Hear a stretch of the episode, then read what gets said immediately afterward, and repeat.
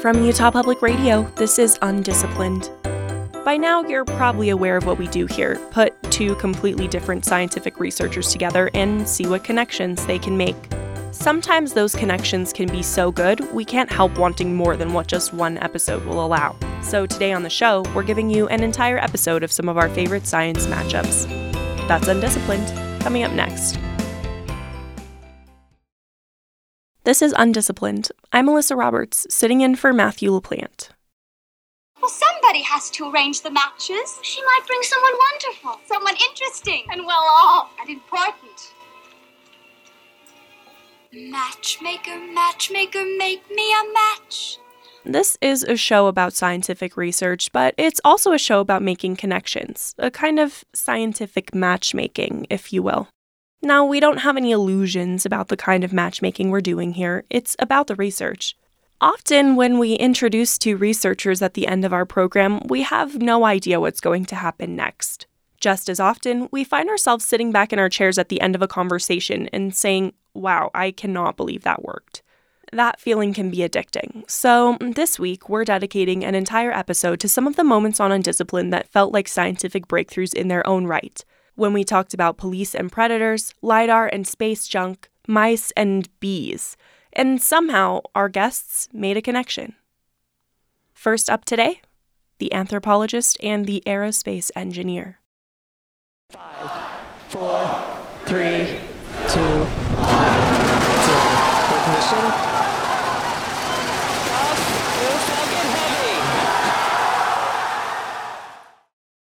Remember February of 2018? Mm, specifically, that magic moment when the world watched, enraptured, while a billionaire launched a Tesla Roadster into space?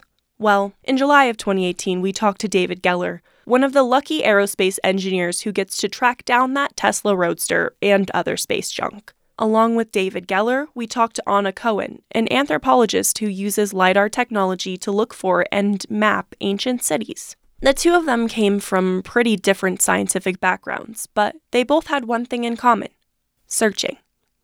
Here's what I want to know you are both working on new ways of searching for things, employing technology to solve problems and help us understand our world.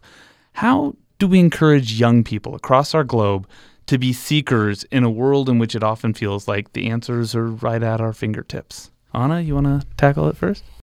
Well, one of the interesting ideas that has come about in science over the last few years is the idea of citizen science and democratizing knowledge and uh, making a lot of these ideas and technologies accessible to a broader population. And this is uh, certainly the case with uh, the widespread use of the internet, right?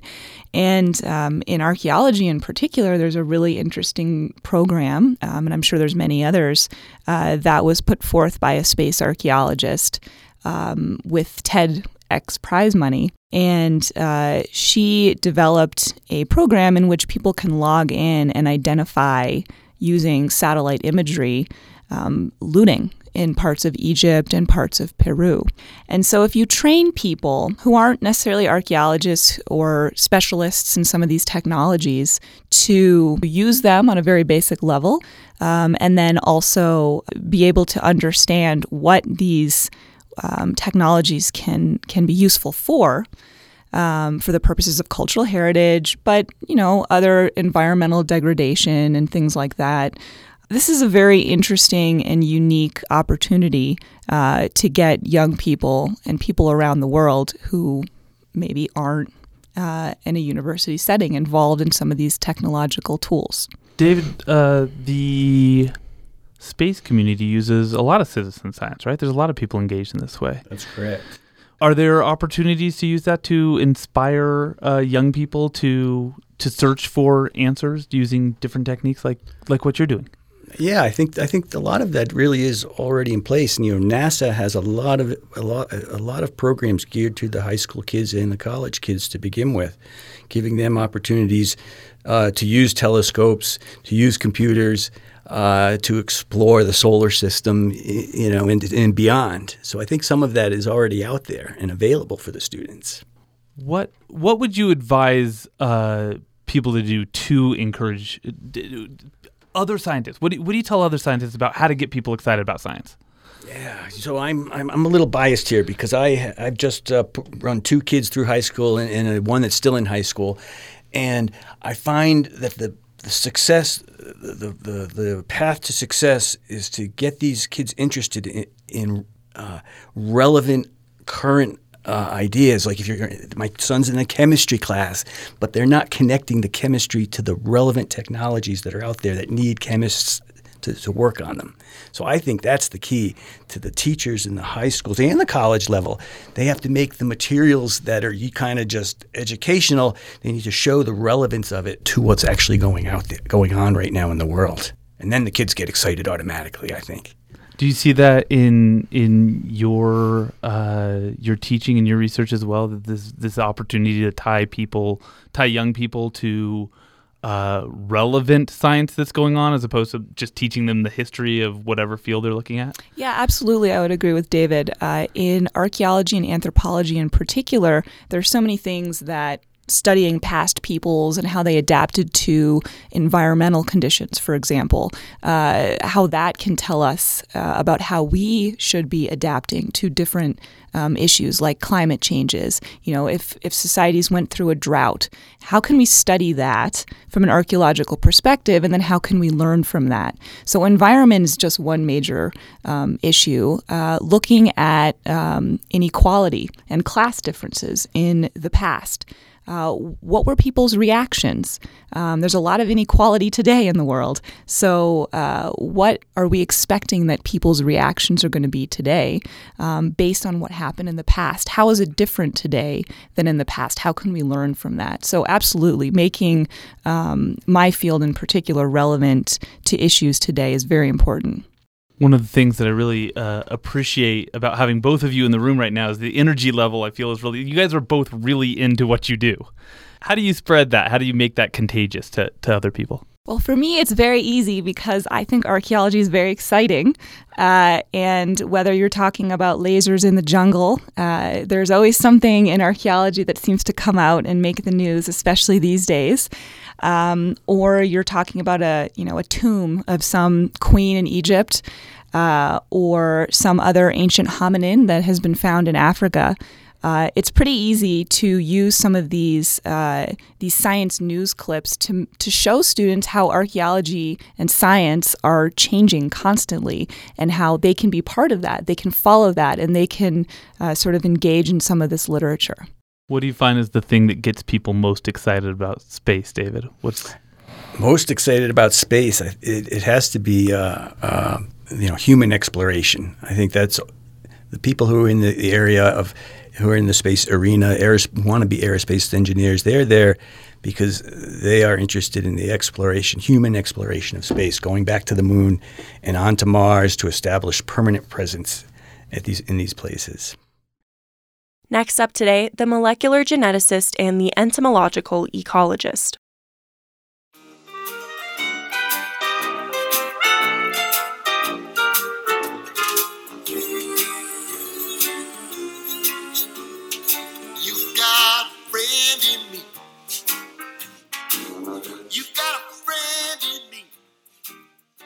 At first, it might be hard to suss out what exactly a colony of genetically modified mice and one of the world's most beloved cowboy dolls have in common. In this case, it's one word Andy. The connection between the work of researchers Joseph Wilson and Mirella Meyer may not be as simple as one word, but when we put the two of them together back in December, they still managed to find a whole lot to talk about. Mirella, I'm wondering, as a geneticist, when you hear about previously undescribed species being identified, what must go through your mind? It, to me, it's fascinating, just the sheer number of species that you have found, and let alone that 10% of them have not been described before. It's mind boggling. I'm fascinated. Wonderful research. Thanks. Your stuff is really cool, too genetically modified organisms is like science fiction to me almost. Joseph, I, you know, whenever I hear about bees, I'm probably very common in that to me the beehives with the queen bee and the worker bee pops to mind. And then you hear it in the media all the time how they're declining. The diseases and the parasites that the honeybees are suffering Yeah. from. Do you think it's the same problem or similar problems in the wild bee population also, or don't we know it? Uh, we don't know much, but wild bees are really different than honeybees. I often tell people that honeybees are the black sheep of the bee world because they're just almost almost totally different than all other bees. For example, in the United States, we have 4,000 different species of bees. One of those makes honey, and that's the honeybee, which is from Europe. It's not from the United States. And so all all of the bees in Utah, all of the native bees to Utah, don't live in huge colonies. They don't have a, a, queen and workers. Bumblebees have small colonies with queens and workers, but they don't make a big honey honey storage area for the wintertime.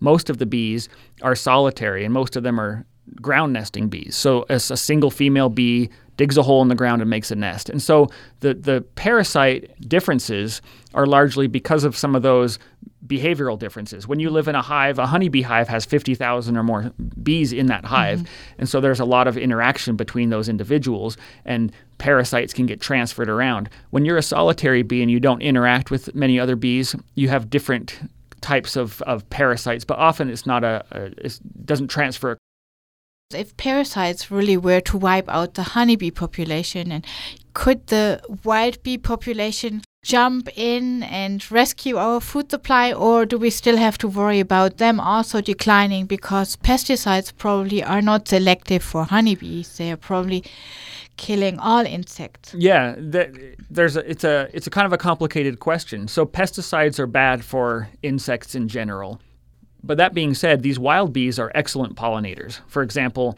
um, some studies show in orchards, two mason bees, these wild solitary bees, two mason bees can do the same amount of pollination as 100 honeybees. So in some cases, these wild bees are, are way better pollinators.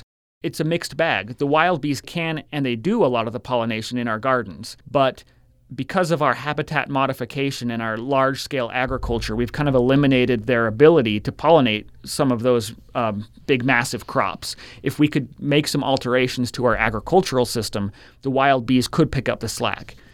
Um, probably. But we've mechanized it so much that Sure. it doesn't work.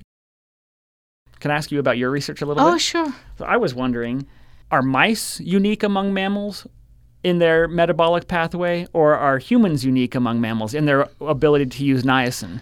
Oh, that's a very good question.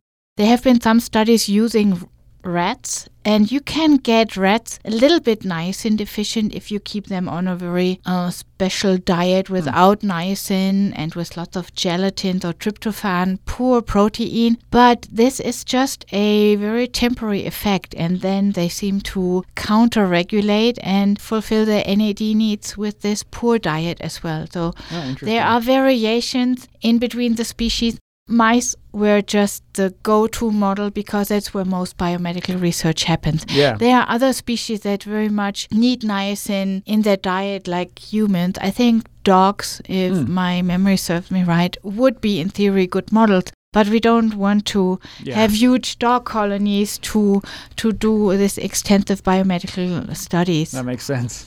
I was also wondering this is kind of a, a weird, different kind of question. Is this something you have to patent? Your your your new mouse, you have to patent that. So when people use it in their research, they have to go through through you. Well, the mouse is not patented. I can tell you that. I think nowadays you cannot easily patent a mouse anymore. Yeah, kind of seems in- like a weird thing. Uh, I know there were times where people either did it or tried to do it, but I think nowadays you cannot just patent a mouse. But you know, I'm not the patent Hmm. Yeah. lawyer here, so don't quote me I don't know anything about it either. I was just But wondering. um, but we haven't even tried patenting the mouse Hmm. because it was a collaboration between so many institutes, and even the mouse was produced with help from different institutes. I just thought it would be a logistical nightmare. I hope Yeah. the dean is not going to kill me for not patenting the mouse, or at least trying to patent the well, mouse. and it seems like it to, it would move the science forward more quickly when it's more easily available. Th- that's that's my take on it. Honestly, I am in science because I like studying things. I like discovering new things. I'm not in it for the money.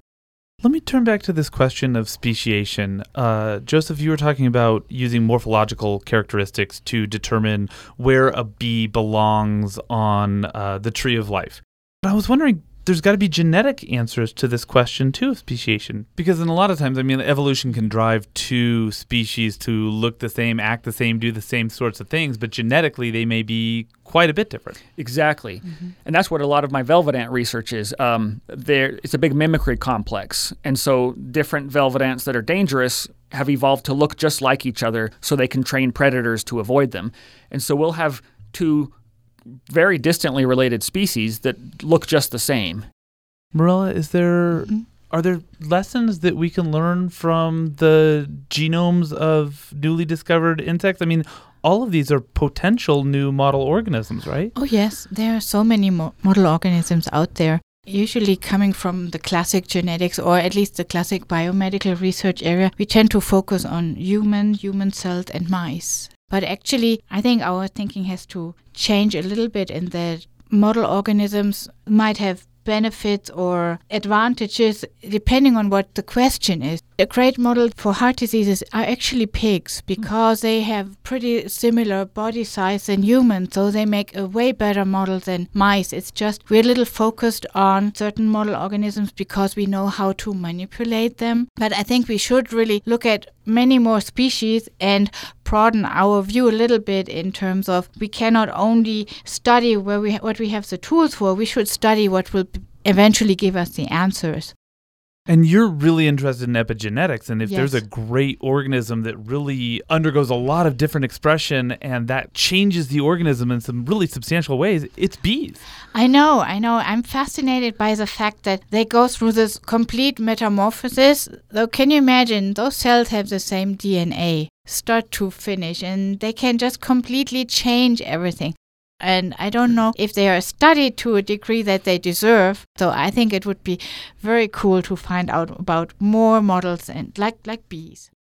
Finally, today, let's harken back to a discussion of police and predators. Uh, just what I needed as a college boy. You haven't found one thing you like about me yet, have you? Well, it's early yet. Get your degree? Sociology.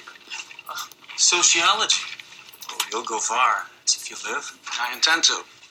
In September of 2018, we talked to Dan MacNulty and Shefali Patil. Patil's research offered some surprising insights into the way law enforcement officers see their jobs. MacNulty's studies of wolves in Yellowstone helped give us a deeper appreciation for animal interactions in that park and in what he called a landscape of fear. Now, maybe you're smarter than me.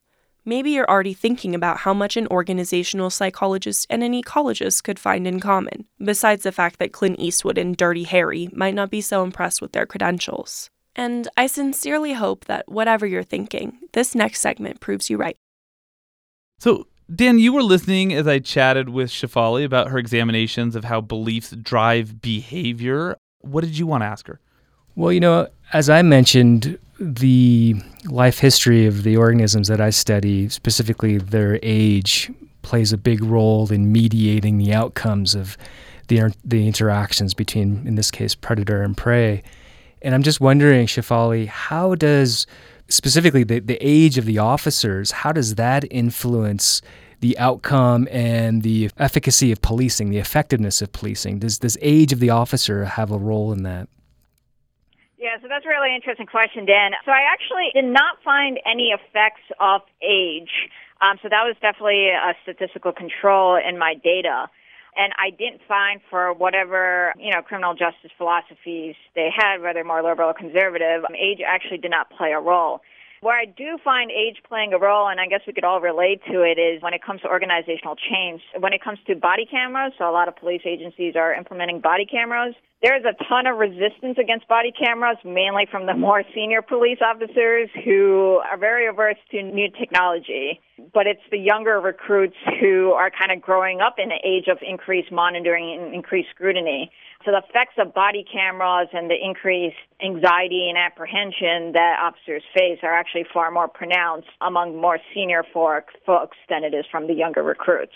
And do, do you have a sense of whether or not a you know a member of the public that a police officer interacts with do they interact with that officer differently if it's say an older officer or a younger officer does that have any effect on on, on those interactions So I didn't code for the behavior of the citizen back. So like my body camera raters were very much asked to rate only the officers.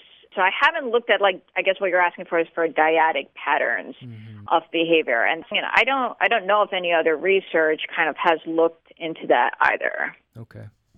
Shefali, you were listening in while I was chatting with Dan. What were ideas that you came up with or questions that you wanted to ask? Yeah, absolutely. Uh, so, Dan, so first of all, your, your work is absolutely fascinating, and I never thought I would be talking to somebody from your field and actually find a lot of connections with it. So, thank you to Matthew for drawing the connections. Hooray! Um, this is what we do this yeah. for. So your whole landscape of fear. So the thing that you, you were mentioning about constant apprehension and feeling of fear. So that's actually what I find with the more empathetic police officers is that they're constantly feeling the sense of fear. Like mm-hmm. they don't know when they're getting out and responding to a call. They're just continuously hesitating because they're just so fearful of making like the wrong move. And a lot of my like next kind of like research is trying to like figure out how do you decrease the sense of like fear and you know like what they're calling is the Ferguson effect, where police officers are less proactive. If they see somebody in danger, and especially if it comes from a minority community member, they just will not go above and beyond what their basic kind of job calls for. So what I was kind of interested in is you mentioned that these were GPS, um, but I'm mm-hmm. curious if you're able to do like other like blood pre- pressure, those kind of things that are signals of anxiety, and whether the life expectancies of those elk who are more adaptive and more discerning of risk versus those elk who are just continuously fearful, and whether those life expectancies differ. Well, in this study, we only had 27 individual elk that were monitored, you know, from one to four years. And so, really, our sample size precluded making those sort of fine scale distinctions. And we, we did. We actually made an effort to look to see whether or not the older portion of that 27, whether they were more sensitive to uh, spatial variation in risk, and, and we just didn't find it. And and part of that was just because we didn't have a very large sample. Um, we didn't just we didn't see an age effect. Now, since 2011, we've uh, been collaring more and more elk, and we've been basically repeating this analysis that we did that's the subject of this particular paper.